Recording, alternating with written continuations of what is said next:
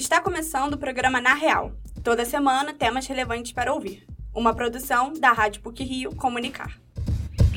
O Ministério da Saúde anunciou o novo calendário de vacinação, que começa no dia 27 deste mês.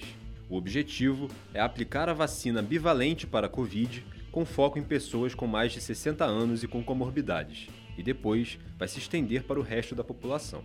Este é o assunto do programa de hoje. Fique com a gente.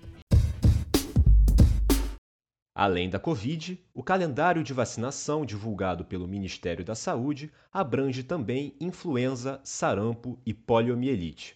A reportagem é de Maria Mariana Braga e José Esteves.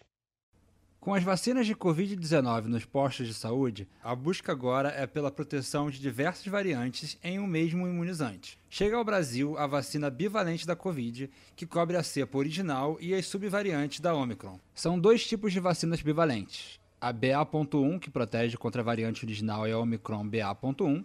A outra, nomeada bivalente BA.4 BA.5, imuniza contra a variante original e a Omicron BA.4 BA.5. No Brasil, será aplicada a vacina bivalente da Pfizer, aprovada pela Agência Nacional de Vigilância Sanitária em novembro de 2022. O pesquisador da Fiocruz e infectologista Alberto Lemos explica que tanto o imunizante da Pfizer quanto da Moderna usa a tecnologia RNA mensageiro, que converte proteína em imunizante. A tecnologia das vacinas é de RNA mensageiro, ou seja, um código genético que codifica, né? ele é traduzido em proteínas que, no caso, são anticorpos específicos contra uma determinada parte do vírus. Entre a Pfizer e a Moderna não tem diferença. As duas são de RNA mensageiro. O que vai mudar é o código que é utilizado em cada marca. Eles têm lá a patente de cada um. Um intervalo de três meses entre a aprovação da Anvisa e a aplicação em postos pode ser explicado devido à produção e à importação do imunizante, como comenta o pesquisador e infectologista Alberto Lemos. A gente tem que entender que a distribuição ela depende não só da compra, ela depende da fabricação. E a gente tem que pensar que a fábrica tem que produzir para o mundo inteiro e que os países precisam comprar, tem até uma certa aí competição de mercado. Mesmo que tenha intermediação de organismos como o OMS, não há indústria no mundo capaz de dar conta de tudo. Então demora mesmo. Não é desejável, mas é esperado. A campanha de vacinação terá início no dia 27 de fevereiro e contará com a nova vacina bivalente. Para receber o imunizante, é preciso ter tomado pelo menos duas doses de monovalentes contra o coronavírus. A primeira etapa da ação terá como público-alvo pessoas com mais de 60 anos, pessoas com deficiência, gestantes, puérperas, pacientes imunocomprometidos, pessoas que vivem em instituições de longa permanência, povos indígenas, ribeirinhos, quilombolas e trabalhadores da área de saúde. Pessoas com mais de 12 anos poderão se vacinar na segunda etapa em março. No mesmo mês, na terceira etapa, pessoas com mais de seis meses poderão se vacinar.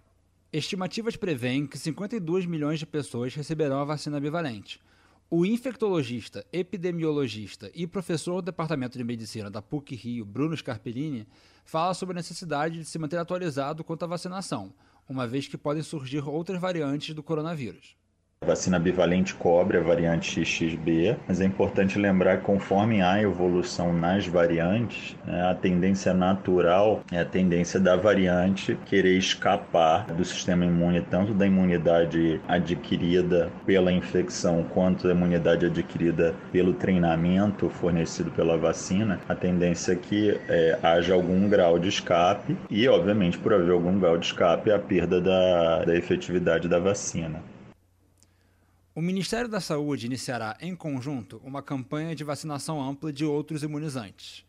Em abril, começa a campanha contra o vírus da influenza, que terá como prioridade pessoas com mais de 60 anos, caminhoneiros e caminhoneiras, crianças de 6 meses a 4 anos, forças armadas, forças de segurança e salvamento, gestantes, puérperas, pessoas com deficiência ou comorbidades, população privada de liberdade, adolescentes em medidas socioeducativas, povos indígenas, ribeirinhos, quilombolas, professores e professoras, profissionais de transporte coletivo, profissionais portuários, profissionais do sistema de privação de liberdade e trabalhadoras e trabalhadores da saúde. Em maio começará a última etapa que visa a vacinação para a poliomielite e o sarampo.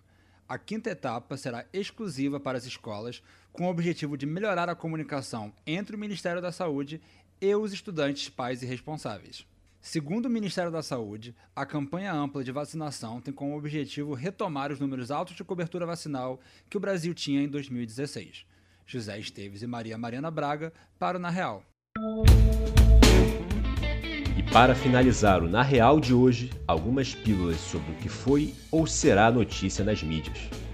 Pílulas da semana. Está chegando a final do Super Bowl 2023, que acontecerá nesse domingo e será marcado por uma disputa entre Philadelphia Eagles e Kansas City Chiefs. O evento esportivo mais importante dos Estados Unidos receberá a cantora Rihanna no intervalo da partida para um show inédito, que marcará a volta da artista aos palcos depois de quase seis anos afastada das apresentações ao vivo. No Brasil, a final pode ser acompanhada em canais fechados de televisão. O faturamento do mercado editorial brasileiro aumentou mais de 8% em 2022.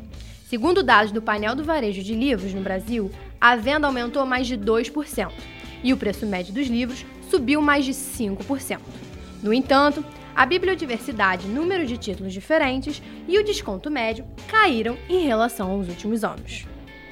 Está em cartaz a exposição Walter Firmo, no Verbo do Silêncio, a síntese do grito, no Centro Cultural Banco do Brasil, CCBB. A mostra conta com 226 fotografias coloridas e em preto e branco que marcam a carreira do fotógrafo. Além disso, também apresentam sua trajetória de maneira didática e emocionante. A entrada é franca e pode ser visitada até o próximo dia 27 de março. O CCBB funciona de quarta a segunda, de 9 da manhã às 9 da noite, exceto aos domingos, que fecha às 8 da noite. O endereço é Rua 1 de Março, 66.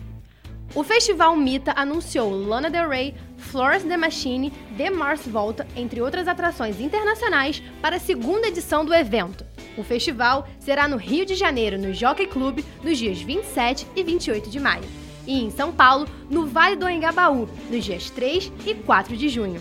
Entre os nomes nacionais estão confirmados Jorge Benjor, Jonga com BK, Planet Hemp, NX0 e Capital Inicial. Os shows serão divididos em dois palcos, com mais de 16 atrações por fim de semana.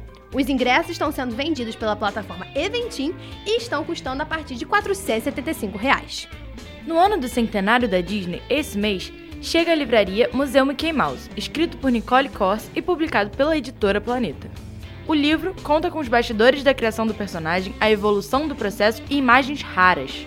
Uma curiosidade é que parte do personagem do Mickey foi inspirada em Charlie Chaplin.